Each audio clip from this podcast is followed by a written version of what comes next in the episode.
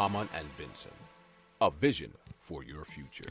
Australian researchers from the University of New South Wales, UNSW, managed to convert a diesel engine into a new kind of hybrid.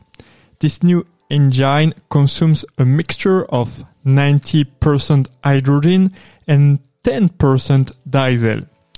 Their prototype reduced the carbon dioxide emissions of a standard diesel engine by uh, 85.9%. This technology is already quite mature and could reach the market very quickly. Um, researchers from UNSW estimate that the first vehicles could be equipped with it within two years.